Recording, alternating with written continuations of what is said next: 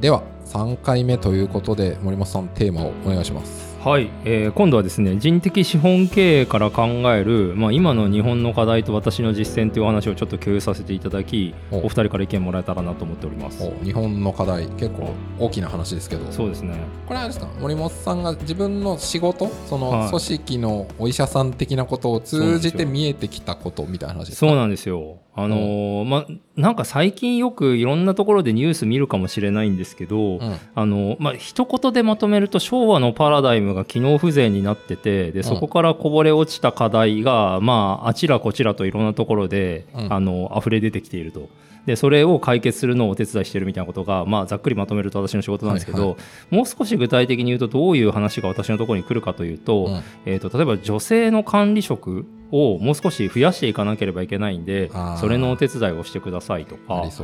ダイバーシティインクルージョン、まあ、ダイバーシティ、イクイティアンドインクルージョンみたい。な、なんかそういうやつも来ますし、うん、まあ、シニアのモチベーションを向上させたいとか、リスキリングをしたいとか、あとは若手の離職を止めたいとか、まあ、あとは新規事業の開発の支援をしてくれとか、まあ、ビジョンやパーパスを浸透させたいとか、組織の風土改革の支援をしてくださいとか、まあ、そういうのが来ていてですね、うん、まあ、これをどういうふうに解決していくかなってことを日々今もう頭毎日悩ませてるっていう感じですね。うん。だそれがいろいろっていうのはさっき森本さんが昭和のパラダイムって言ったけど、まあ、パラダイムっていうのはその時代に強い考え方だったり、うん、まあ、定着した仕組みとか多分そういう意味だと思うんですけど要するにそれが、えー、もう昭和は63年4年で終わってそこから平成挟んで30年以上経って令和ももう5年とかで、うん、だいぶ経ってるのに、うん、相変わらず強く残ってることが結構いろんな問題の根っこじゃねえのみたいな話ですか？そうですね。本当まさにそうですね。うん。なるほどそういう話の中でなんか具体的に言える範囲でいいんですけど、うん、こんなことがよく相談されます まあ、例えば、えっと、女性活躍推進は最近本当に声をかけていただく機会が多いんで、まあ、これについて見ていくとですね、うん、まあ、非常に根深い問題なんですけど、うん、まあ、多分お二人が働いていた会社もそうなんじゃないかと思うんですが女性の管理職の割合って、まあ、じゃあ男性女性の社員比が5対5だったとしても、うんうん、まあ、女性の管理職って10%しかいないとか、まあ、もう少し少ないとか、まあ、もうちょっと多いけど、まあ、半分には到底及ばないみたいな、まあ、そんなような感じになってるわけですよ。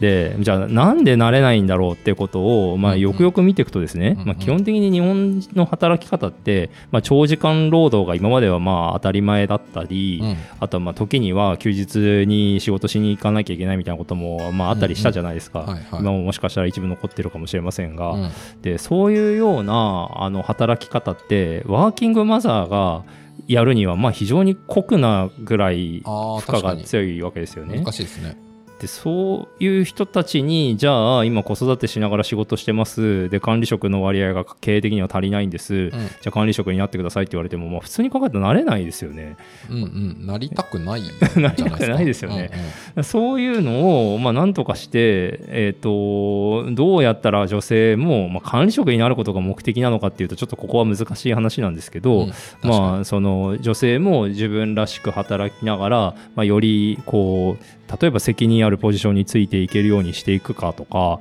まあ、会社からすると数字のバランスを取らなきゃいけなかったりするからそれをどうやってバランスしていくかみたいなことは、まあ、非常に難しいなと思いながらやらせてもらってますね。なんかそもそも前提としてその女性管理職増やさなきゃいけないっていうのは世界的な流れの中で、うん、もともと多分そのアメリカとかも昔は別にそんな高くなかったんじゃないのかと思うんですけど、ね、多分いろんな流れの中でそこは上げなきゃってなって上げてきたっていうのがある中で、日本遅れてますよねみたいなのが、ね、多分それこそ政府とかも、いやそれじゃ困るよ。民間企業の皆さん頼むよ。みたいなことになってて、ね、じゃあ民間企業はそうしないとどうもちょっと怒られるらしいみたいなことで、うん、なんか結局そのそうしないと怒られるからやんなきゃみたいな感じでやってるとするとそもそもがそこをやってこうっていうなんかエネルギー低そうだなって思いながら聞いてました。なんか本当に女性管理職が多い方が会社として活力が高まるし生産性も高まるし組織も強くなってきますよねっていうな何らかのもし確信とかが持てるんだったら、もっと積極的にやるはずじゃないですか。はいはいはいはい、あんまないんじゃないのかなって思ってました。いや、ないでしょう、ね、ちなみにそれ、しげさんに私聞いてみたいと思思ってたんですけど、はい、まあ、やっぱりこう女性の管理職の割合をバランスしなさいみたいなのは、まあ、政府から降りてきてるし、はい、まあ、企業として IR 情報とかに載せなきゃいけなくなってるじゃないですか。はい、それ投資家サイドから見たときに、女性の管理職の数が低いっていうのはどう解釈されるんだろうかっていうのが気になってたんですけど。あのまあ、そのダイバーシティの文脈っていろいろあったりはすると思うんですよね。うん、で多分女性ならではの視点っていうのが新たな価値の発見であったり、うん、まあ、会計つながるみたいな文脈も、うん、まあ、当然あったり、えーと、しますし、最近もあのモノタロウですかね、はいはいはい、モノタロウの社長が確か40何歳のその BCG 出身の若い方になったりみたいな感じで、そうなんですよ。女性なんですか？女性なんですよ、えー、40歳ぐらいじゃないですか、はいはいなるほど。とか、まあ、そういう動きが徐々にやっぱりで出てきてるっていうのは間違いないんですね。で一方であの私以前その副業をやってる人たちと喋ってる時に、はいはいはいはい、大企業と、大企業大体副業やってる人って大企業で働きながら副業やってるっていうケースが一昔前は多かったんですけど、その人の話を聞いてると、うん、なるほどと思ったんですよ、うん、大企業の仕事のはほとんどコスプレですと。どういうことですか？あの、コスチュームプレイですね。はいはいはい。コスプレ？だから例えばその、女性活躍推進が必要だからっていう役割を、まあ、ロープレイに近いですよね。そういうことか。与えられて、別に自分はそれに対して何の思い入れとか、本当に女性をやることによって活躍するかどうかもよくわかんないけど、天から降ってきてるんで、それを担わなければいけないと。なるほど。本質的になんでそれをやることによって良くなるんですか、うん、なんでそれが必要なんですかみたいなところっていうのを多分自分で腹落ちして話してるわけではなくて、うん、それを社内から上から求められてると、うん、で外部のプロのその文脈に詳しいコンサルタントにそれをお願いをして窓口としてやってるみたいなところが多いんじゃないかなっていう仮説をですね、はいはいはいはい、私は持ってるんですね。なるほど、となった時に、あの本当に例えば女性活躍とかダイバーシティみたいなことをやることによって、これ企業価値社会に本当にとって素晴らしいことになるんだみたいな思いのところのギャップが、まあ、少しあるんじゃないかなっていうのが私の仮説ですね。国が言ってるからみんなやってるから、はいはい、いやそれめちゃくちゃ納得なんですけど、はい、なんかそその構造が結構あるんだとするといや森本さん的にそこはどうやったら まああのまあななんでしょうね、まあ、そうだからといって諦めるわけにもいかないんだと思うんで何かしか働きかけをすると思うんですけど森本さん的には何を働きかけるんですか？あいやなんかいくつかのステップがあるなと思うんですけどまず最初に私一番大事だなと思うのはちゃんと意思決定をする際に多様な意見を検討した上でいろんな人たちのニーズを聞いた上で決めるっていう状態はとてつもなく大事だと思ってるんですよ。うん、まあ、例えば分かりやすいなんか身近な例でいくとじゃあ年末に忘年会ありますってなった時に、まあ、何食いたいですかみたいな話になるじゃないですか。でじゃあ俺はどうしてもインド料理食いたいんだってなんかこうそういう一派がいてインド料理に決められたら、はいはいはい、いや私インド料理食いたくないんですけどみたいな話になるじゃないですか。ね、決める前に まず一旦みんなのニーズを幅広く聞いてあ、うん、じゃあこれ会はこれゆえにこれに決めましたっていう,、このプロセスを踏むことが私はすごい大事だと思ってですね。うん、で、まあ、今は結構どうでもいいといえばどうでもいいような食事の話をしてるんですけど、うん、会社の経営戦略ないし人事組織戦略を決める中で、例えば50代60代の男性しかその会議に参加しておらず、その人たちがその人たちが思うように決めた意思決定が本当にみんなにとっていいものになるんだろうかって考えると私は非常に疑わしいなと思ってるわけですよ。やっぱそれは働きながら仕事してる女性社員の声とかも入ってくるべきだと思うし、まあ、いろんな国ないし宗教のさまざまなバックグラウンドを持っている人たちがこの施策を見た時にどう思うのかとかもちゃんと考えて決めるべきだと思うんですね。でなんかまあ女性管理職の数が何何羽いるかとかは、まあ、あんまり私は気にはなってないんですけど、うん、えっと、その意思決定する際にどんぐらい揉んだんですか？どういうぐらいの角度でちゃんと話し合ったんですかっていうのはすごく気になってて、で多分今の多くの日本組織は女性社員が持ってるさまざまなニーズは全部見なかったことにしてで全然ダッシュボードの中に入ってきてないと思うんですよね。はいはいはい、それを私ねあのちゃんとみんなで話し合って決める組織にしましょうよってことをまず最初に言うんですよ。はいはい、であの確かにそうやって考えると大事だなと。で私は実はニーズ持ってたのに今までずっと飲み込んでたな、うん、で、まあ、管理職になるかどうかさておきちゃんと自分のニーズを伝える必要があるなってなってから、まあ、そこら辺の取り扱いをしてじゃあ管理職になるってことについてどうしますかみたいなそういう持っていき方をすることが多いですかね。うんうんうんうんなるほど。なんかそういう話をしたときに、いや、そんなことはないです。ちゃんとアンケートとかで女性社員の声も聞いてますみたいなことは言われないんですか、はい、あ、いや、それはそれで、取ってる会社はまだましな方で、あ、そう 取ってたりするんですけど、えっと、まあ、取ってない組織もいっぱいあると。で、うん、取ってる組織は、じゃあ、この、まあ、こう、表情、こうやって意見が表明されましたと。うん、で、その、それについてどう取り扱ってるんですかっていうことを聞くと、まあ、なんかデータは吸い上げたけど、別にそれは特に検討してないみたいな話もあったりするんで、なるほどなんかそのデータを取ったら取ったでそれをどう取り扱うのかっていうことについてもうちょっと深掘ってなんか本当のニーズが吸い上げられてちゃんとそのニーズがまあこう何らかの形で消化されるような支援をしていくっていう感じですか。それ結構でもそれまでをやってこなかった人に結構面倒くさいことだしパワーいるし、うん、それこそデータをきちんと分析したりしていく力も必要だし、うんうん、なんかそれをやろうとしてる人たちにそもそもその力がないとか意欲がないっていう可能性はあるいやいやいや、まあ、めちゃくちゃありますよね。めちゃくちゃあるんでだから私は ある意味投資家からプレッシャーがかかるっていうのはいいことだなというふうに思ってて。なるほど。で、まあ、そういう圧でもない限り変わらなかったりするじゃないですか。今までのやり方をずっと貫こうみたいになったりするんで、うん、なんで、えっとまあ、いろんな方向から圧をかけながらちゃんとより良い状態にしていくっていうのが、うん、まあ、すごく大事だろうなと思って。で今私の使命はいろんなところで飲み込まれていたさまざまなニーズを表に出すのを、まあ、いろんな手法で頑張ってやってるっていう感じかもしれないですね。なるほどちなみになんかしげさん、そこら辺はあれですか？投資家とかもそこら辺、例えば、えっ、ー、と、まあ、女性管理職比率みたいな、まあまあ明確な数字なのか、そのプロセスとかなのかにもっとちゃんとした方がいいですよとかって結構言います？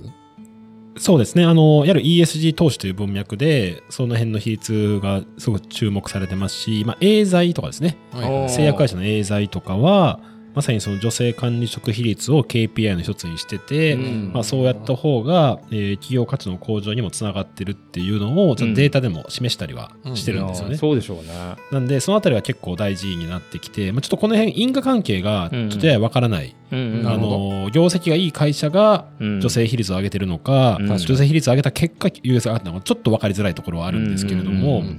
で僕ちょっとやっぱり思うのは、まあ、それもちょっと特殊な例かもしれないんですけど、うんうん、マッキンゼー出身で女性、活躍してる女性めっちゃ多いんですよね。なるほど。例えば DNA の創業者の、まあ、南波さんとか、いわゆるブロガーチキリンさんですね。伊庭さんそうですよね。であとは、まあ、その今エールの大、あの副取締役の、まあ、篠田真紀子さんであったりとか、あとは勝間さん。勝間和代さんもそうですね。であの異常に多いじゃないですか。はいはいはい、で実際やっぱそれぐらいみんなパフォーマンス高い人たちが世の中に本来埋もれてた可能性があるのかなと。なるほどでみんな新卒でマッキンゼってほぼいないですから。ああそうなんですね。あの大体転職組ですよね。はい、でやっぱりそういったところでもともと外資系企業の場合は、うんうん、そういったところをあの能力があったりとか、いろんな面白い視点があれば活躍できるみたいなところがあったんで、やっぱ終身雇用年功序列みたいなところよりも、だいぶそういったところは、なんていうか、活躍しやすいですし、まあ、社会に出た後も、うんうん、たくさん活躍してる人は、うん、まあ、多いんじゃないかなっていう気はしますね。なるほど。それはやっぱマッキンゼというその組織がそういった人を受け入れる素地があるということなんですかね？ということかなと思ってますね。で、やっぱりその外資系企業とかは、女性でも活躍しやすいみたいな人が比較的日系企業よりも、まあ、多いんじゃないかなっていうような、なるほど、まあ、印象ですけどね。ってなってくるとですよ、まあ、現時点の状況で、まあ、ちょっと日本企業と、え外資系企業ってすごい雑なにくくりをしちゃいますけど、なんか、まあ、すごくじゃあなんか優秀な女性がいてなんか自分のキャリアのいろんな面を大事にしつつ結果も出していきたいみたいな人は、うん、今の話を単純化すると外資系企業に行った方が、うん、あのなんかやりたいことは全部やれる可能性があるんじゃないかという 気がしてきた今のところねまとめちゃうとそうかもしれないですね。まあ、実際そのガラスの天井っていうね言い方がありますね。その女性とかマイノリティの人は見えない天井があって、なかなかそれ以上活躍しにくいみたいなのが、まあ、あるのかなと。でただ私も、まあ、今みたいな働き方をしてると、フリーで活躍してる人も結構たくさんいるんですけども、すごくその銀行時代よりも女性と会う、うん、あの機会が増えましたね。ビジネスパーソンとしてですけど。はいはいはい。うん、なるほど。まあ、性別の問題もありますけど、まあ、そのダイバーシティインクルージョンみたいな話もかなり今の話は重ねてたと思うんですけど、うん、まあ、この人の価値、まあ、それを資本と置いた時にどうやって膨らませるかっていうことを考えた時にやっぱ多様な感性や多様な感覚が初めて価値につながることっていっぱいあると思うんですよ。もうなんか日本にはいろんな価値があったのに、まあ、結局東京のものしかやりませんみたいになっちゃったら、まあ、地方のさまざまな価値が埋もれてたわけじゃないですか、はい、まあ、それと同じような構造で、まあ、100人いたら100人のいろいろな感性とか、うん、まあ、ニーズとか、うんうん、まあ、いろいろなものがそこで潜んでいたはずなのに結局東京っぽいものだけが取り扱われていってそこから企業経営やっていくってなんか私はあんまり価値が膨らまないなっていう気がしていて、はいはい、なんで、えっと、今私はまあどんな仕事やるにしても結局同じことを言ってるなと思うんですけど、うん、ちゃんと自分の意見を表現してちゃんと多様な意見を受け取ってでそこからまあ話が進められるような組織にしていきましょうねみたいな。で結果それはさっき正木さんが言ってたようにとんでもなく時間がかかるんだけど、結局もうなんか今までの東京的な価値ってもう限界に来てるなっていう気もしてまあもう大体便利なものはすべからく日本社会に行き渡っちゃったし、うん、まあ、ここから先どうやってそのさっきのプロ野球の なんかファンを作るみたいな話も若干重なってると思うんですけど、うん、より人間臭い何かみたいなものも、まあ、例えば一つの価値かもしれないですけど、そういったものに目を向けながら育んでいくみたいなのがなんかすごい大事なんじゃないかなと思っていまして、まあ、そういう対話の場を作ってるっていう感じですね。ああ、なるほど。そこ、僕もやっぱりダイバーシティの文脈で大事なのが、うん、まあ、その会話と対話ってどう違うんですかという時に、うん、その伊藤レポートの,、あのまあ、伊藤先生がお話をしてたのが、まあ、文脈が同じところで、まあ、話すのが、まあ、会話ですと、高校時代の友達とか、なるほどね大学同じ授業出てたとか、出身が同じ東京ですみたいな。なるほど、なるほど。一方、対話っていうのは、その文脈が違う人と、まあ、話す場合っていうのは、なるほど。その文脈を共有してないじゃないですか。うん、なんで、まあ、しっかり相手の話を聞かないと、話がやっぱり分からなかったりとか、どうしてもコミュニケーションコストといいますか、まあ、時間かかったりする。でもその対話をする中であのお互いの、まあ、価値観であったりとか、うん、まあ、大切なことが見えてくると、うん、なんでその対話が多分かなり大事でうん、でまあそのいいか悪いか別としてもしかしたら今までの、まあ、伝統的な日本企業、まあ、特に終身雇用年功序列が強い会社っていうのは、まあその若年層の意見であったり考え方っていうのは、まあ、そんなに聞かれずに、まあ、上の,、まあその年齢が上の方の人たちの意見っていうのが、まあ、強く反映される傾向、うん、しかも特に男性みたいな、うん、そういう中で生まれたものはたくさんあったりすると。あでもそれはありそうですね。いやまさにその会話と対話でいうところのやっぱなんかよく日本を語るキーワードとして言われるまあ同調圧力とか、うん、まあ集団主義思想じゃないけど、まあそういうと、まあ和を持ってとかもそうなんですけど、やっぱりなんかそこってなんでしょうね。もう言えばわかるでしょっていうか言わなくてもわかるでしょというか、うんうん、それってやっぱり会話のコミュニケーションですよね、うん、うんう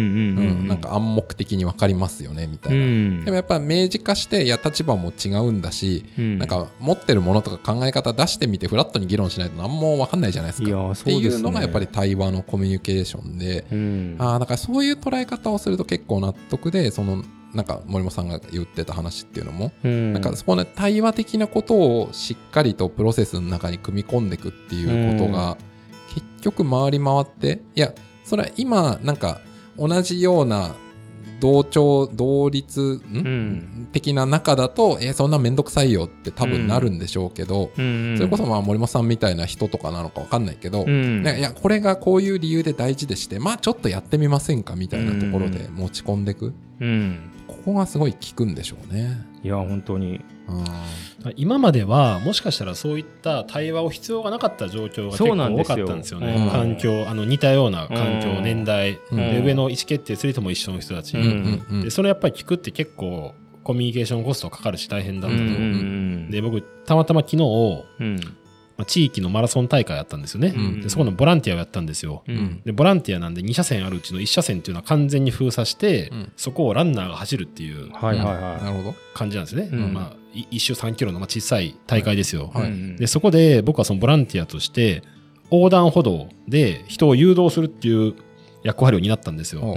でまあそのランナー走るじゃないですか、はい、なんで横断歩道は関係ないんですよね、青でも赤でもランナーを走ってるんですよ、はいはいはい、なんででも普通の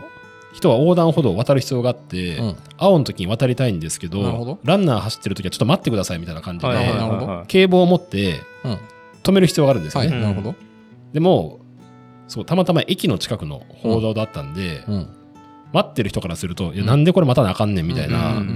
感じになるわけなんですよ。なるほど。でそこで僕はあのなかなかやっぱそう難しいなと思ったんですけど、うん、同じ消防団の人の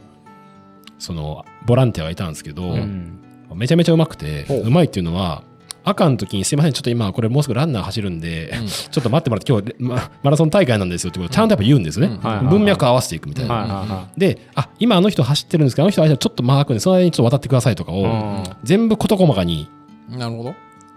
話すんですよちゃんと、でやっぱその辺消防団慣れてるんでうまいんですけど僕とかって初めてなんで、なんか言うのも恥ずかしいしみたいな。あなるほど。で、商売の人は毎回もう並んでる時に、あ、ご協力ありがとうございますから入るんですよ。そうして文脈を合わせていくと、なるほどね。うまくその、なんていうか、協力してくれるんですけど、それなくて僕がその、警棒だけでちょっと待ってくださいみたいなことやると、まあ、すごく反発があるわけなんですよ。はいはい、ああ、でも、それ聞くとまさになんか、旧来的な企業の中の偉い人のコミュニケーションってそういう感じですよね。なんか文脈の説明とか、相手のあれとかをあんまり言わずに、いや、これをしてみたいな感じが多いじゃないですか。はい、うん、でも、まさにそこで、いや、こういう状況なんでこうなんですよね、とかっていう話が入るだけで、聞いた方は全然、あ、そっかっていう風に変わるっていうのって、すごい大事ですよね。もう受けた側の心情が全然違いますよね。うんうんで結局なんか組織変えてくとかってなるとその受けた側がいや全く話聞いてもらえなかったみたいなので、なんか怒りとかを溜めていくと、まあ、基本的には衝突しか生まないはずなので、なんかいかに聞いてもらったかみたいなことも含めてやっぱ大事ですよね。ので、ちょっと昭和の価値観か何の価値観かわからないですけど、まあ、いわゆる体育会系っていうのは、すごく上が強いじゃないですか。そうですね。で、そんな大会系の学年が上の人は、事細かに多分背景とか説明とかせずに、い いいからやれや的なコミュニケーションがまあ強いじゃないですか。素振り100本素振り100本、とりあえずやれみたいな。で、まあ、それで従ってた時代もあったし、それでうまくいった時代も実際あったと思うんですよね。でも今から考えると、科学的にめちゃくちゃうさうさぎ跳びとかいや本当ですよ。たくさんやっぱあるわけじゃないですか。もうデータで示されてるみたいな。でも、終身校年功序列ってやっぱその大会系色が強かったと思うんですよ。確かに。で、成功体験もあるし、こうやったんだからうまくいけみたいな。でも今の特に若い人とかってやっぱそういう感じじゃない気がするんですよね。いや全然違うでしょうね。でしょうね、で昔はもうテレビがあったんで価値観もテレビ見たら、ねだいぶ共有されてたと思うんですけど、今その YouTube とかそれカスタマイズ好みが推し推し文化っていう言葉があるぐらいですから、確かに。巨人大砲玉置の J って推し文化なんか多分あんまないじゃないですか、うん、みんな一緒のもの好きだったみたいな、そで、ね、それやっぱ多様化していく中で実は今まで以上に対話みたいなのが求められてる、いや間違いない。しそうすることによってやっぱその困難な状況を打破していく、大きなきっかけになるっていうところなのかなと。なので女性管理職とかダイバーシティ多分そういった文脈だと思うんですけど、それやっぱ背景説明するにやるのはもうなんかそもそも矛盾してる気がするんですよね。はい、や納得です。という感じでいろいろ話してきましたが森本さんそろそろ最後にあ最後にこのこのテーマに関して、はい、えっ、ー、となんか私この夏の高校野球が素晴らしかったなと思ってるんですけど、というのも、はい、あの慶応高校が優勝したわけですよ。はい、で、えとまあこう慶応高校って髪型も全然坊主にしないし、まあ昭和のパラダイムじゃない感じで野球やってるわけですよね。で、まあ多分伝統的な高校野球なんて監督に何か言うなんてとんでもない話で、はいはい、まあ、監督が何か言ったことを猛烈な勢いで一生懸命頑張るみたいなそういうような組織マネジメントだと思うんですけど、うん、まあ、慶応高校はあの生徒が普通に、うん、え監督これこの練習何の意味があるんですか、うんうん、これやめた方がいいんじゃないですか？こっちやった方がいいんじゃないですか？って普通に言っても、まあもうそれがいいことだよねっていうふうに取り扱われるっていう、うんうん、それがもう結果優勝したわけですよ。はいはい、でなんか多分ここから先の日本社会は多分どこもかしこも慶応高校みたいになってくのが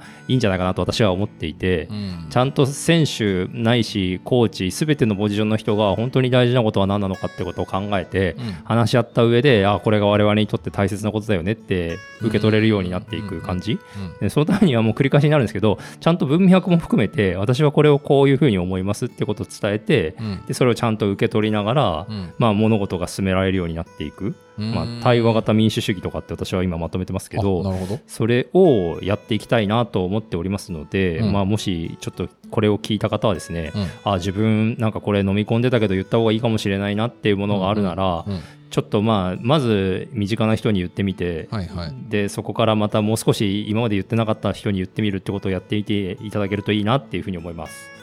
わかりました。台湾型民主主義ね。はい。はい。納得です。ということで、じゃあ第3回はこんな感じで終わろうと思います。はい。ありがとうございます。ありがとうございました。ありがとうございました。この番組が楽しかったという方は、Amazon Music や Apple Podcast、Spotify などで番組フォローをお願いします。また、番組のレビューをいただけると励みになります。気が向きましたらぜひレビューをお願いします。番組の感想は、ハッシュタグ、アルファベットでシャープそのスタをつけてツイートしていただければ嬉しいです。Google フォームで匿名でも感想をお送りいただけます。リンクは概要欄からご確認ください。それではまたお会いしましょう。さようなら。